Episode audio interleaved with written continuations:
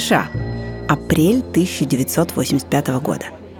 Глава совета директоров компании Coca-Cola Роберто Гайсуэта только что зашел в свой кабинет в штаб-квартире в Атланте. В офисе стоит невыносимый гул. Постоянно звонят телефоны, сотрудники очень нервно отвечают на звонки и переговариваются друг с другом. День и правда нелегкий. Впервые за 99 лет компания изменила вкус Кока-Колы.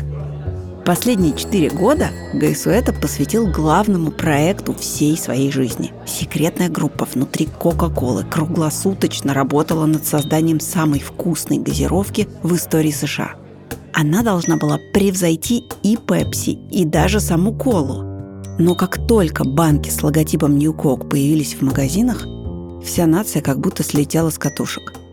Народ требовал вернуть старую Кока-Колу. На горячую линию за день поступило больше четырех тысяч жалоб. На улицах Нью-Йорка собралась разгневанная толпа с плакатами «Доктор Пембертон». Так звали американского фармацевта, который в конце 19 века придумал Кока-Колу. «Доктор Пембертон, где же ты, когда ты так нужен?» И «Наши дети не узнают тот освежающий вкус». Новости с бирж были хуже некуда. Весь день акции The Coca-Cola Company падали, а вот акции ближайшего конкурента компании PepsiCo наоборот росли. Тем временем в нью-йоркском офисе PepsiCo в тот день стояла полная тишина. Всех сотрудников отпустили с работы в честь долгожданной победы над конкурентом. Президент Pepsi Роджер Энрико с нескрываемой радостью наблюдал за крахом колы, который та устроила собственными руками.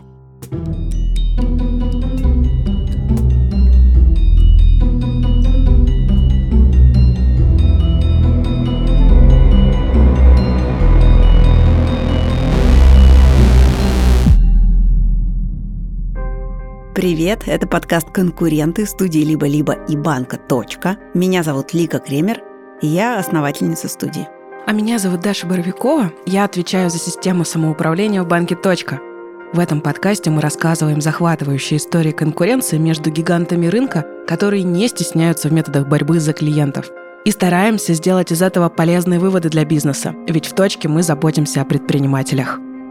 Сегодня мы расскажем о противостоянии двух самых известных газировок в мире – Кока-Колы и Пепси-Колы. У этих компаний много общего. Время, когда они появились, похожий продукт и гигантские амбиции. Столетняя битва между Колой и Пепси – это одновременно учебник американской истории и хрестоматия по маркетингу. И эта история доказывает, дело совсем не во вкусе. Ну или не только в нем одном.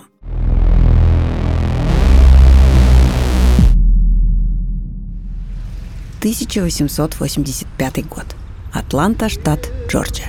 Недавно закончилась гражданская война, в которой рабовладельческий юг, он же конфедерация, проиграл более прогрессивному северу, то есть так называемому союзу. Выглядели южные штаты, включая Джорджию, так себе. Опустошенные города, разруха на богатейших хлопковых и табачных плантациях, потерянные люди – Глядя на все это, уроженец Джорджии, бывший офицер конфедерации и талантливый фармацевт Джон Пембертон решает создать лекарства от болезней, симптомы которых переживали жители Южных Штатов. Меланхолии, кататонии, истерии, бессонницы и даже импотенции. Пембертон был ветераном войны, получил контузию и страдал от головных болей. А еще пишут, что у него была зависимость от морфия – Поэтому он решил создать лекарственный напиток, который расслабит и, как тогда верили, облегчит тягу к тяжелому наркотику. Он смешал экстракт листьев коки, ну то есть по сути кокаина, экстракт ореха кола, в котором содержался кофеин, и алкоголь. Напиток помогал Пембертону лучше справляться с болью от контузии. Поэтому в какой-то момент он решил попробовать сделать на нем бизнес и стал продавать его в аптеках. Но в 1886 году в Атланте ввели сухой закон – Власти объясняли это тем, что именно повсеместное пьянство южан позволило северянам Янки выиграть гражданскую войну. Пембертон не сдался и заменил алкоголь сиропом из жженого сахара. Финальный рецепт первой Кока-Колы выглядел так. Два мощных стимулятора – кофеин и кокаин, плюс масло апельсина, ваниль, экстракт мускатного ореха и плюс куча сахара, чтобы скрыть горечь остальных компонентов. Доктор Пембертон продавал эту жидкость в аптеке своего партнера по бизнесу – Аптеки, кстати, тогда стали модным местом, куда можно было зайти с друзьями, поболтать и выпить.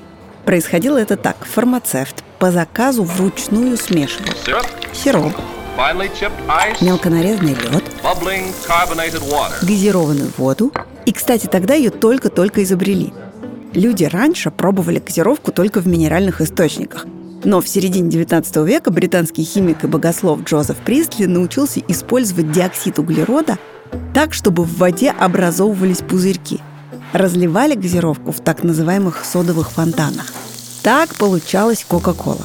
В рекламе тех лет ее называют интеллектуальным напитком, тоником для мозга. Конечно, доктор Пембертон был не единственным, кому удалось уловить дух времени. Десятки фармацевтов из разных южных штатов придумывали в то время свои сиропы от болезней юга. И вот в 1893 году другой молодой фармацевт Калеб Брэдом открыл свою аптеку в городе Нью-Берн, штат Северная Каролина. Заведение быстро стало известным на всю округу. Там продавался удивительный напиток, который якобы избавлял от диспепсии, то есть от расстройства желудка. В его состав тоже входили ваниль, сахар, разные эфирные масла и уже знакомый нам экстракт ореха колы, источник кофеина. Сначала доктор Брэдом продавал его под названием Брэдс Дринк, но потом сменил название на более стильное – Пепси Кола – Избавлял ли напиток на самом деле от диспепсии, неизвестно. Но уже к 1903 году Брэдом мог назвать себя, если не талантливым фармацевтом, то, по крайней мере, успешным предпринимателем. Он зарегистрировал торговую марку Pepsi Cola, продал почти 8 тысяч галлонов своего сиропа за год и потратил на рекламу почти 2000 долларов – и хотя для новичка дела у Пепси шли просто отлично, Coca-Cola к этому моменту уже стала самым известным продуктом в США с рекламным бюджетом 120 тысяч долларов в год. И случилось это благодаря предпринимательскому таланту Эйза Кендлера. Эйза тоже владел аптекой в Атланте. В 1888 году, то есть через три года после старта продаж кола, он выкупил компанию у вдовы изобретателя напитка Джона Пембертона и его первых бизнес-партнеров. Сам Пембертон недавно умер от рака желудка. И в 1892 Эйза зарегистрировал бренд The Coca-Cola Company, и компания носит это имя по сей день. Кендлер был из тех предпринимателей, которые экономят на зарплатах, в том числе и на своей, но каждый цент вкладывают в развитие бизнеса, рекламу и политическое влияние. Например, Coca-Cola финансировала постройки школ и церквей в штате Джорджия.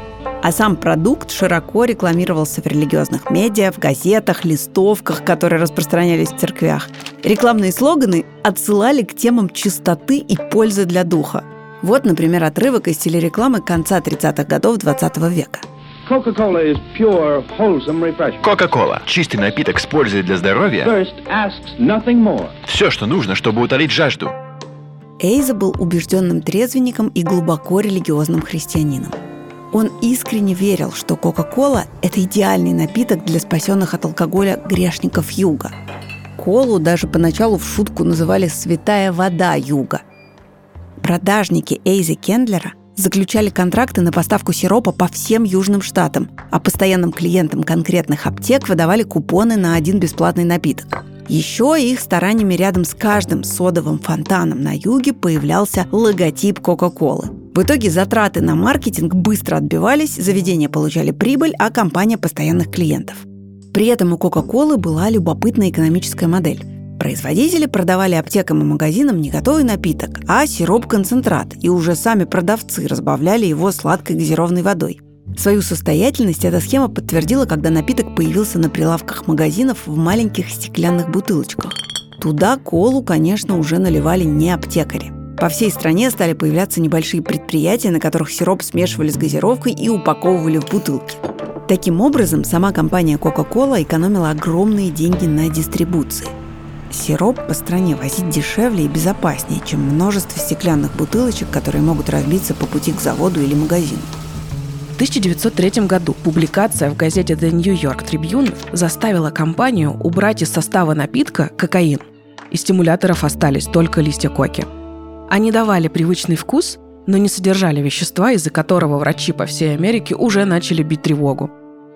В заметке The New York Tribune рассказывалось о любителях Кока-Колы, которые жаловались на зависимость и суицидальные мысли. Тут нужно сказать, что компания до сих пор не признает эту часть биографии. На официальном сайте Coca-Cola в разделе вопросов и ответов прямо сказано «В Кока-Коле нет и никогда не было кокаина и других вредных веществ».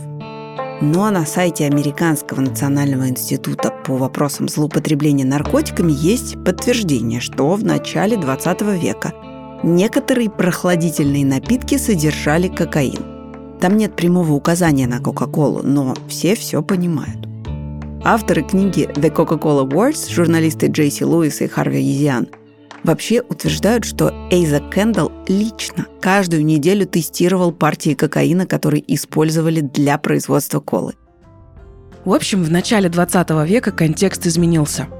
И реклама новой, очищенной от наркотика Кока-Колы стала обращаться уже не к разгромленным южанам с меланхолией, а к самой широкой американской аудитории. Например, в те годы напиток рекомендовал Тайкоп, один из самых известных бейсболистов своего времени – а к 1908 году компания повесила вывески Coca-Cola на 300 тысячах квадратных метров стен зданий в каждом крупном городе страны. За Coca-Cola пытались угнаться десятки конкурентов с похожими названиями. В одном только 1916 году Coca-Cola участвовала в 153 разбирательствах с подражателями. Fig Cola, Candy Cola, Cold Cola, K-Cola, Coca-Nola, а также Coca and Cola – все эти бренды обвиняли в плагиате, ссылаясь на то, что товарный знак колы зарегистрировали еще в 1892 году. Ну а Пепси-кола была просто каплей в этом море колы, одним из множества подражателей. Никто даже не думал считать ее сколько-нибудь серьезным конкурентом. Пока Кока-Кола завоевывала Америку, Пепси успела уже дважды обанкротиться. Первый раз из-за скачка цен на сахар во время Первой мировой войны – в 1923 году компанию перепродали за бесценок, а потом деньги кончились и у нового владельца. И вот в 1932 году на Cola обратил внимание Чарльз Гуд, которому на тот момент принадлежал кондитерский концерт Loft Candy Company и 115 розничных магазинов сладостей. Купить Пепси Чарльз решил после того, как попытался получить скидку на Кока-Колу, который торговал в своих магазинах. Но фирма ему отказала – и предприниматель отомстил очень элегантно. Всем, кто приходил в его торговые точки и просил Кока-Колу, он стал продавать Пепси.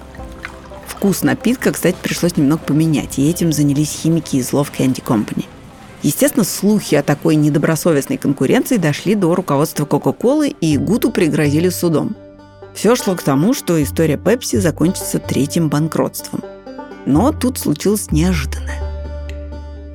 Один из ботлеров предложил Гуту разливать пепси в бутылки из-под пива.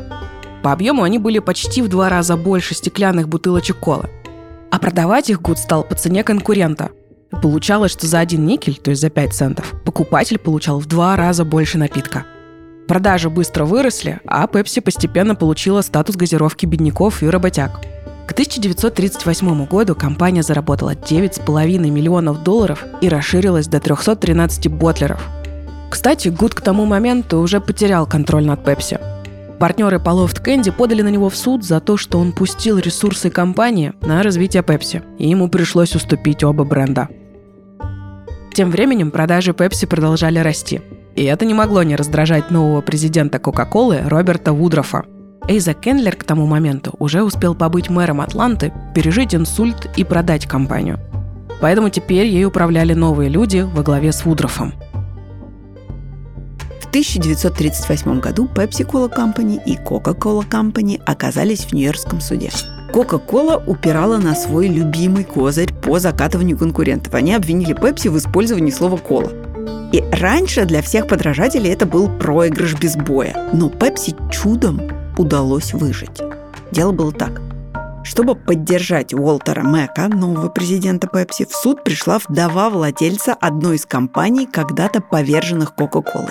Она упомянула, что в свое время Coca-Cola выдала ее мужу чек на 35 тысяч долларов, чтобы выиграть дело об исключительном праве на использование слова «кола».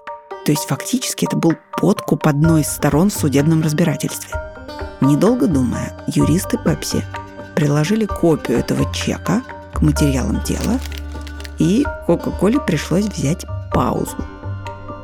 тот же день президент Колы Роберт Удров позвонил президенту Пепси Уолтеру Мэку и пригласил его на завтрак.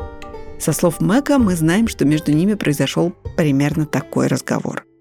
«Мистер Мэк, я все думал об иске, и мне кажется, нам надо пойти на мировую. Вы согласны?» «Да, но при одном условии». «Каком?» Мэг взял салфетку и написал на ней. Я, Роберт Вудров, президент и исполнительный директор компании Coca-Cola, настоящим соглашаюсь, что корпорация признает торговую марку Pepsi-Cola и никогда не нападет на нее в Соединенных Штатах Америки. Подписываю. Признав право на легальное существование компании Pepsi, Coca-Cola дала старт явлению, которое теперь в учебниках по маркетингу и газетных заметках принято называть не иначе, как Cola Wars – война кол. Но это не значило, что Pepsi вырвалась вперед. Пройдет еще много десятилетий, прежде чем Pepsi удастся серьезно пошатнуть положение колы на рынке. В 1939 году на пороге Второй мировой рекламные бюджеты компании все еще были несопоставимы. У Pepsi 600 тысяч долларов в год, а у Колы 15 миллионов. Слабому приходилось выкручиваться. Уолтер Мэг тратил деньги на спонсирование выставок, общественных инициатив, давал гранты на обучение, в том числе для темнокожего населения. Он опробовал и еще одну революционную идею. Мэг придумал переписать слова в народной песенке, которая называлась «They Can Jump Pill», и крутить ее по радио в качестве джингла.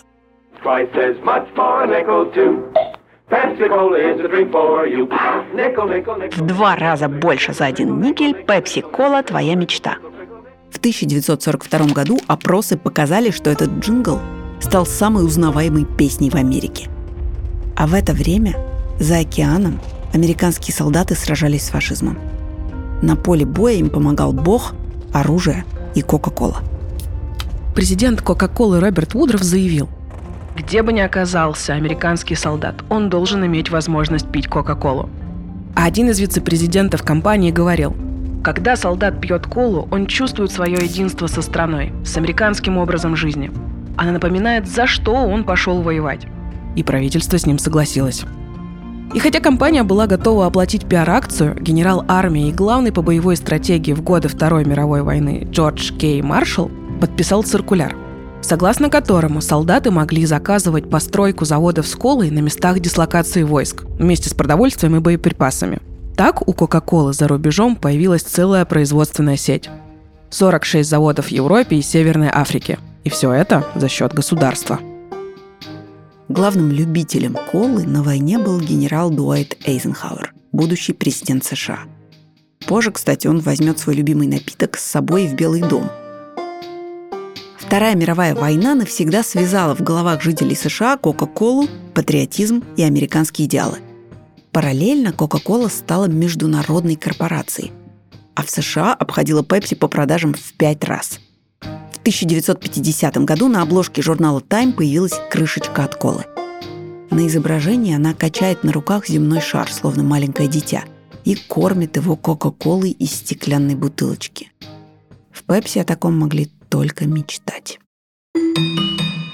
Американцы умные люди – мы всегда об этом знали. Но мы тоже, знаете, не мух, так сказать, ноздрями бьем. Спустя 9 лет, в 1959 году, мир увидел легендарный снимок. Никита Хрущев, председатель Совета министров СССР, впервые пробует Пепси. Ему в рот заглядывает вице-президент США Ричард Никсон. За этой картиной внимательно наблюдает Дональд Кендалл, человек, который в то время отвечал за международные дела Пепси. Происходило все на открытии американской национальной выставки «Промышленная продукция США» в Московском парке «Сокольники». В СССР Никсон приехал на дебаты с Хрущевым. Отстаивать преимущество капитализма перед коммунизмом он решил не только словами, но и делом.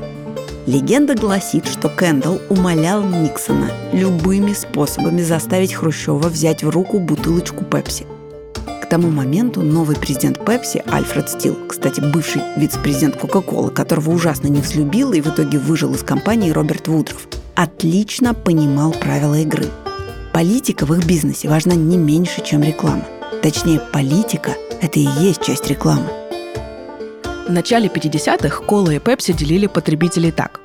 Кока-кола считалась напитком быстро растущего среднего класса, а Пепси продолжала позиционироваться как газировка для бедных и угнетенных, которые предпочитали бутылки побольше по той же цене.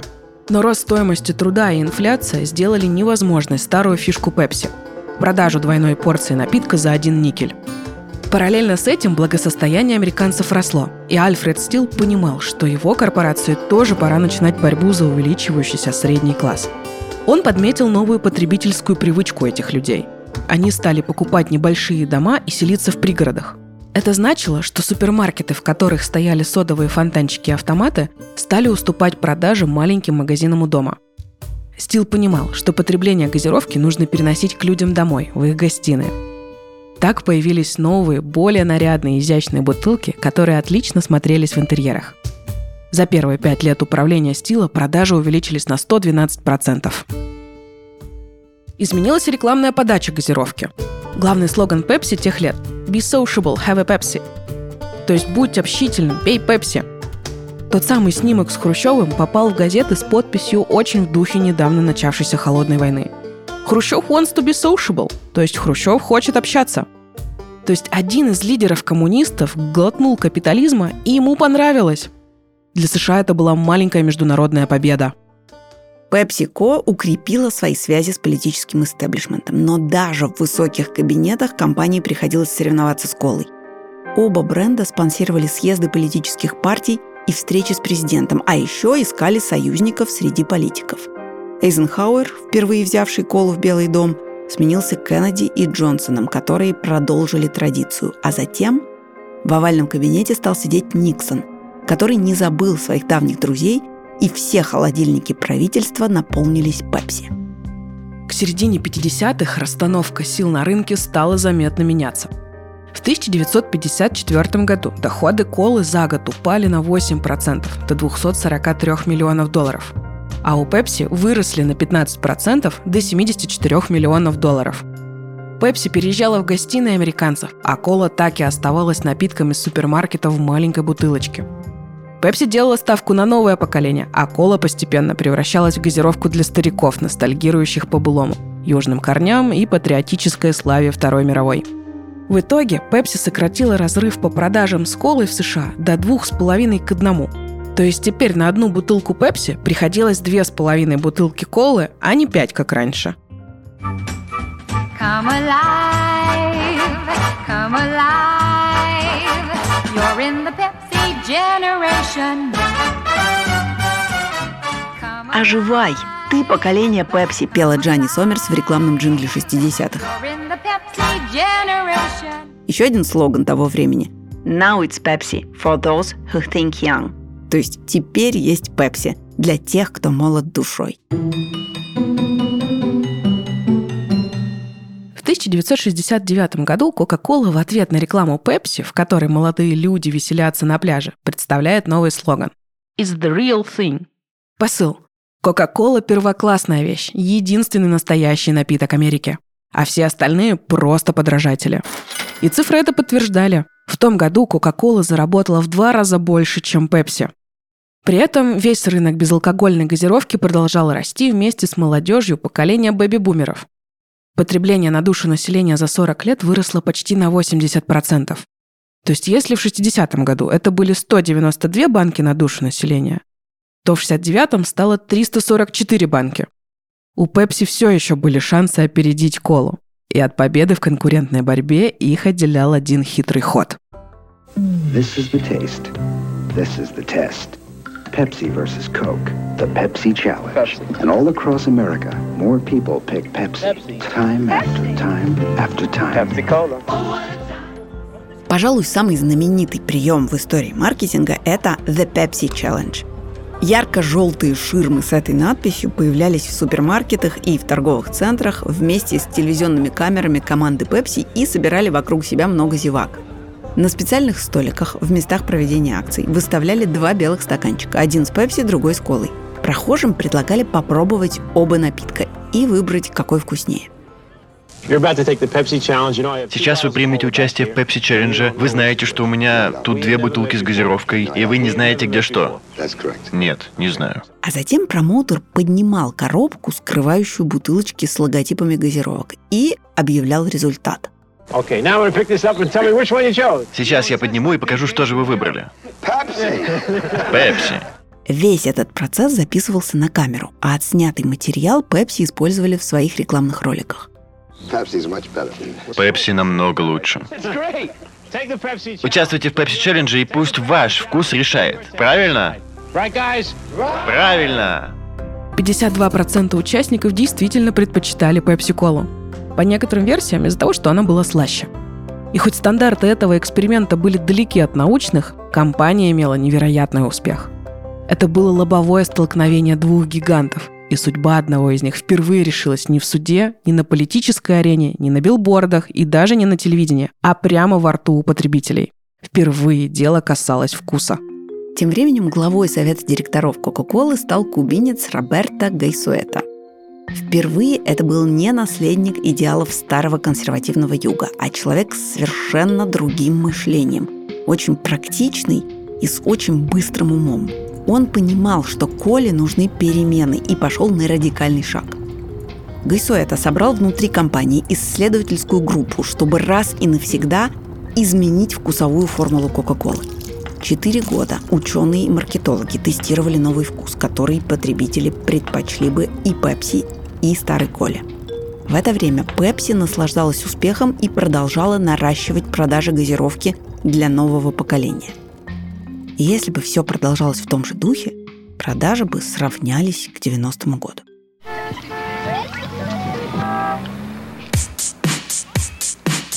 Уже догадались, что это за реклама? В 1983 году Pepsi подписала рекламный контракт с суперзвездой Майклом Джексоном. В 1988 году ее, кстати, показывали на советском телевидении. А это Дэвид Боуи и Тина Тернер записали песню Pepsi Cola Creation.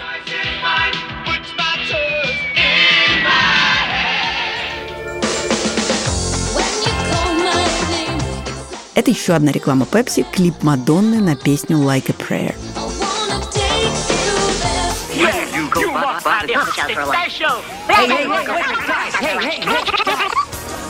All I want is a Pepsi. А это Марти Макфлай во второй части фильма «Назад в будущее» заказывает Pepsi Perfect в 2015 году. My friends, we have a new formula for Coke. А это Роберто Гайзуэта в 1985 году анонсирует запуск новой Кока-Колы. Он верил, что так компания сможет выиграть битву за молодежь и вернуть себе безоговорочное лидерство. Кока-кола собирается объявить, по их словам, главное изменение в своей истории. Пепси-кола считает, что кола пытается просто повторить ее успех. Эти два продукта, Пепси и кола, уже много лет играют в гляделки. И мне кажется, что кое-кто только что моргнул. Так на запуск отреагировал Роджер Энрико. В 85-м он был президентом компании PepsiCo. Вероятно, излучающий спокойствие Энрико что-то знал. Очень скоро продукт, который должен был уничтожить Пепси, едва не уничтожит саму Кока-Колу. Реакция людей на новую формулу, которая теперь называлась New Coke, была моментальной и ошеломительной. Жители Южных Штатов, которые вот уже 99 лет буквально строили идентичность на связи с Кока-Колой, получили нож в спину – Чикаго Трибьюн тогда вышла заметка, в которой владелец ресторана в Атланте говорит «Кола для нас как вода. Нельзя менять вкус воды». За несколько недель Кока-Кола получила более 40 тысяч писем с жалобами. Телефоны в офисе не умолкали. Ненавидеть новую Кока-Колу стало модно, а любить странно. В третьем сезоне сериала «Очень странные дела», действие которого разворачивается в 80-х, есть показательная сцена с участием новой Кока-Колы – Тише. Прости. Как ты вообще ее пьешь? Да она фантастически вкусная. Чего? И хотя внутренние исследования Кока-Колы доказывали, что новая формула нравится потребителям немного больше, чем кола и пепси, в реальной жизни это не имело значения. Даже если вам правда нравился вкус новой колы, вы автоматически становились паршивой овцой в кругу друзей. люди стали сметать с полок остатки старой колы. Фидель Кастро назвал изменение формулы закатом капитализма. А отец Роберта Гайсуэта заявил, что впервые согласен с Кастро. Сначала они заявляют, что это the real thing, а потом оп, и все меняют. Так что теперь я попробую свою первую пепси-колу. В штаб-квартире Пепси ликовали. С момента запуска новой колы их продажи выросли на 14%. Но кола, конечно, не могла так просто сдаться. Когда мы представляли вам вкус новой колы, мы знали, что миллионы предпочтут ее. Так и есть. Еще мы знали, что по вкусу мы победим нашего главного конкурента. Так и есть. Но мы не знали, что многие из вас захотят вернуть вкус оригинальной колы. Что же, мы вас услышали. Теперь они обе ваши. Новый вкус колы и классическая Кока-Кола. Проект New Coke продержался на рынке 79 дней. Кола вернула старую версию напитка и назвала ее классическая Кока-Кола. Роберто Гайсуэта чуть не похоронил компанию. Но в итоге его провальная идея вернула Коле ее культовый статус напитка номер один в США. Всего через полгода после провала Кола продавала в два раза больше газировки, чем Пепси. И с тех пор Кока-Кола сохраняет свои позиции – но главная ирония состоит в том, что новая старая классическая Кока-Кола все-таки не точная копия ее оригинальной версии. Сахарный песок в новой линейке заменили на кукурузный сироп. При этом фанаты старой колы все равно были довольны. Этот эпизод борьбы Пепси и колы окончательно доказал. Дело вообще не во вкусе.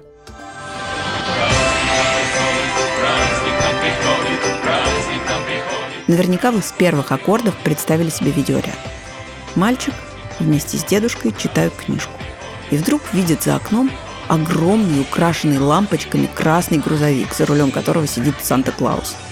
Это так называемый Coca-Cola караван, придуманный в 1995 году американским рекламным агентством WB Donner. Первый грузовик был не настоящим. Спецэффекты для рекламного ролика сделали в компании Industrial Light and Magic, которая работала над Форестом Гампом и над «Звездными войнами». А с 2001 года рекламный грузовик построили в реальности. И с тех пор каждый год в канун католического Рождества мужчина с накладной бородой разъезжает на нем по американским городам. А вот комментарий к треку «Праздник к нам приходит» на российском ютубе, написанный три недели назад. Реклама на слезу пробивает. До сих пор помню, как первый раз увидел ее еще по пузатому телевизору.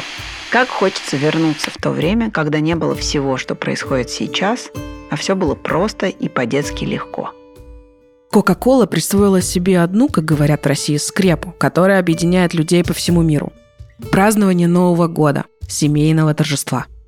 Тогда боссы Пепси решили извлечь максимум из того, что до этого у них получалось лучше всего – быть напитком для молодежи, поколения Пепси.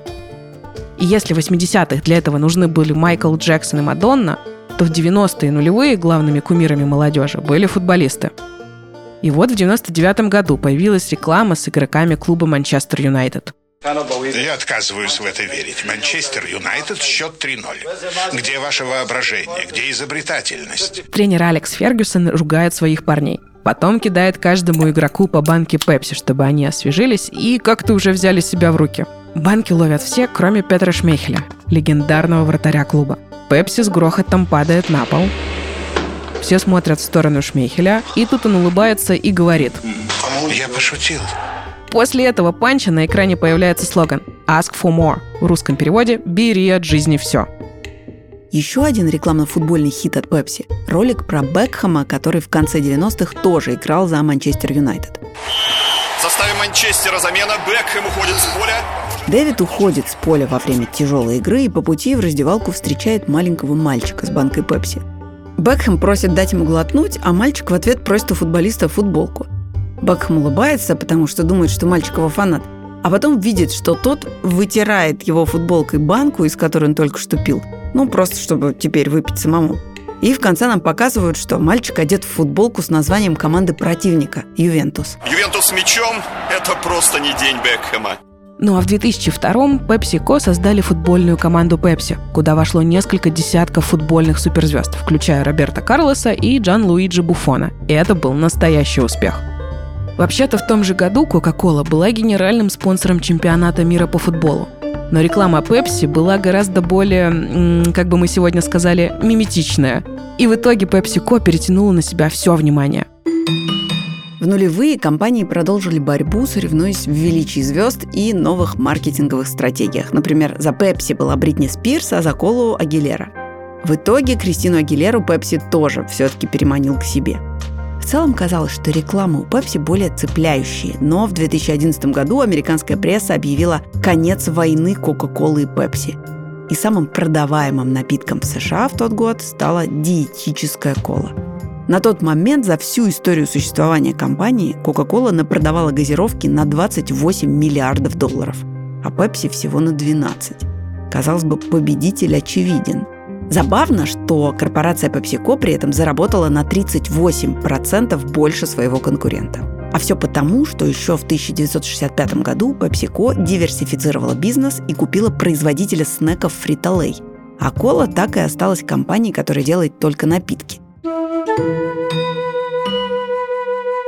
По мере того, как Pepsi увеличивали потребление газировки среди молодежи, все громче стали звучать голоса врачей и активистов, которые утверждали, что сахар очень вреден, а особенно детям. Были и те, кто заходил еще дальше и говорил, что главный эффект столетней конкуренции между двумя компаниями – это увеличение общего потребления газировки в США и в мире. В 2015 году на сайте New York Times вышла статья, рифмующаяся с вышедшей за 113 лет до этого заметкой в New York Tribune про кокаин. Компания Coca-Cola не такая уж чистая и безвредная, как и ее напиток, сообщали журналисты. Они обнаружили, что Coca-Cola, равно как и PepsiCo, препятствуют публикации объективных результатов медицинских исследований. С корреспондентами издания согласна и авторка книги Soda Politics Мэриан Нестли. Она пишет, есть множество исследований, доказывающих, что потребители газировок имеют проблемы с лишним весом, диабет второго типа и другие проблемы со здоровьем. И компаниям были нужны исследования, которые это опровергнут. И им удалось найти ученых в университетах, которые такие исследования провели. Кола и Пепси продвигают идею о том, что здоровье человека зависит только от его физической активности, а не от потребленных калорий, что, конечно же, неправда. Но общий тренд скорее позитивный. В 2015 году американцы стали пить на четверть меньше газировки, чем в разгар маркетинговой войны Coca-Cola и Pepsi в конце 80-х. Чего не скажешь о странах, где доступность медицины и общий уровень жизни куда ниже американских стандартов. ¿Cómo te sientes, Roberto? En mi cabeza que no tiene fuerza. Casi no puedo abrir los ojos, solo quiere estar cerrado. Это отрывок из репортажа «Mexico's Deadly Coca-Cola Addiction» журналиста британского телеканала Channel 4 Гильермо Галдоса. На записи, которую вы только что услышали, репортер спрашивает мексиканца Роберта, как он себя чувствует. Слабость, жар, потливость – это симптомы диабета. В семье Роберта диабетом второго типа болеют все. В стране эпидемия. У каждого шестого взрослого жителя Мексики диабет – в 2022 году Мексика заняла четвертое место в топе стран с наибольшим потреблением сахарных напитков – 137 литров в год на человека. А в наиболее бедных частях страны Кока-Колу купить легче, чем достать свежую воду. За состоянием Роберта и его семьи наблюдают врачи. Но некоторые жители Мексики до сих пор предпочитают нетрадиционную медицину. Это Мария, мексиканская целительница. Она проводит обряд, который должен исцелить ее клиента от диабета. Для этого Мария заряжает бутылку Кока-Колы молитвой и старательно водит ею над свечами. В конце обряда мужчина выпивает стакан газировки. У этого напитка есть целебные свойства. Они раскрываются, когда ты его выпиваешь. Напитки, изначально созданные для того, чтобы лечить меланхолию, головную боль и бессонницу, на протяжении уже 130 лет губят здоровье своих потребителей. Но разве можно спорить с тем, что баночка холодной газировки в жаркий летний день поднимает настроение? Кока-кола – канонический пример бизнеса, вырастившего свой могущественный бренд бок о бок с брендом Соединенных Штатов Америки. Вырвавшись вперед в самом начале, Кола смогла завоевать и удержать позиции главного национального напитка благодаря рекламе и широкой дистрибуционной сети – тем поразительнее, с каким упорством Пепси весь оставшийся век выгрызала себе место на рынке, изобретая новые приемы в отсутствии ресурсов. Пепси видела возможность для конкуренции там, где противник не ждал, в цене или во вкусе продукта. Пепсика первой ловила тренды и каждый раз лучше улавливала дух нового поколения. В точке полностью разделяют такой подход. В 2015 году компания создала категорию «Банк для предпринимателей». Это был первый полностью онлайн-банк для бизнеса. Но раньше «Точка» работала на лицензии других крупных банков и финтех-компаний – а в этом году команде удалось совершить рывок и получить собственную лицензию. Это значит, что «Точка» открыла для себя еще больше возможностей. И вот так уже 8 лет «Точка» растет вместе со своими клиентами-предпринимателями, которых, кстати, в «Точке» уже больше полумиллиона. И вы можете стать одним из них. Получить прозрачные условия обслуживания, инструменты для ведения бизнеса, финансового планирования, аналитики и по-настоящему заботливую поддержку. Все просто. Переходите по ссылке в описании этого выпуска, а точка откроет вам счет за один день. История Пепси показывает, если быстро грести лапками, можно поднять волну, которая захлестнет даже тяжеловеса. Ну а Пепси или Кола решать вам. Это был подкаст «Конкуренты» банка «Точка» и студии «Либо-либо». Мы сделали его вместе с авторкой сценария Полиной Агарковой, редакторками Настей Красильниковой и Леной Чесноковой, продюсерами Павлом Боровковым и Ксенией Красильниковой и звукорежиссером Юрием Шустицким. Саунд-дизайн Антон Бустер. Меня зовут Лика Кремер. А меня Даша Боровикова. И если вам понравился подкаст, не забудьте поставить нам оценку и написать отзыв там, где вы его послушали. Спасибо и на связи. Пока-пока.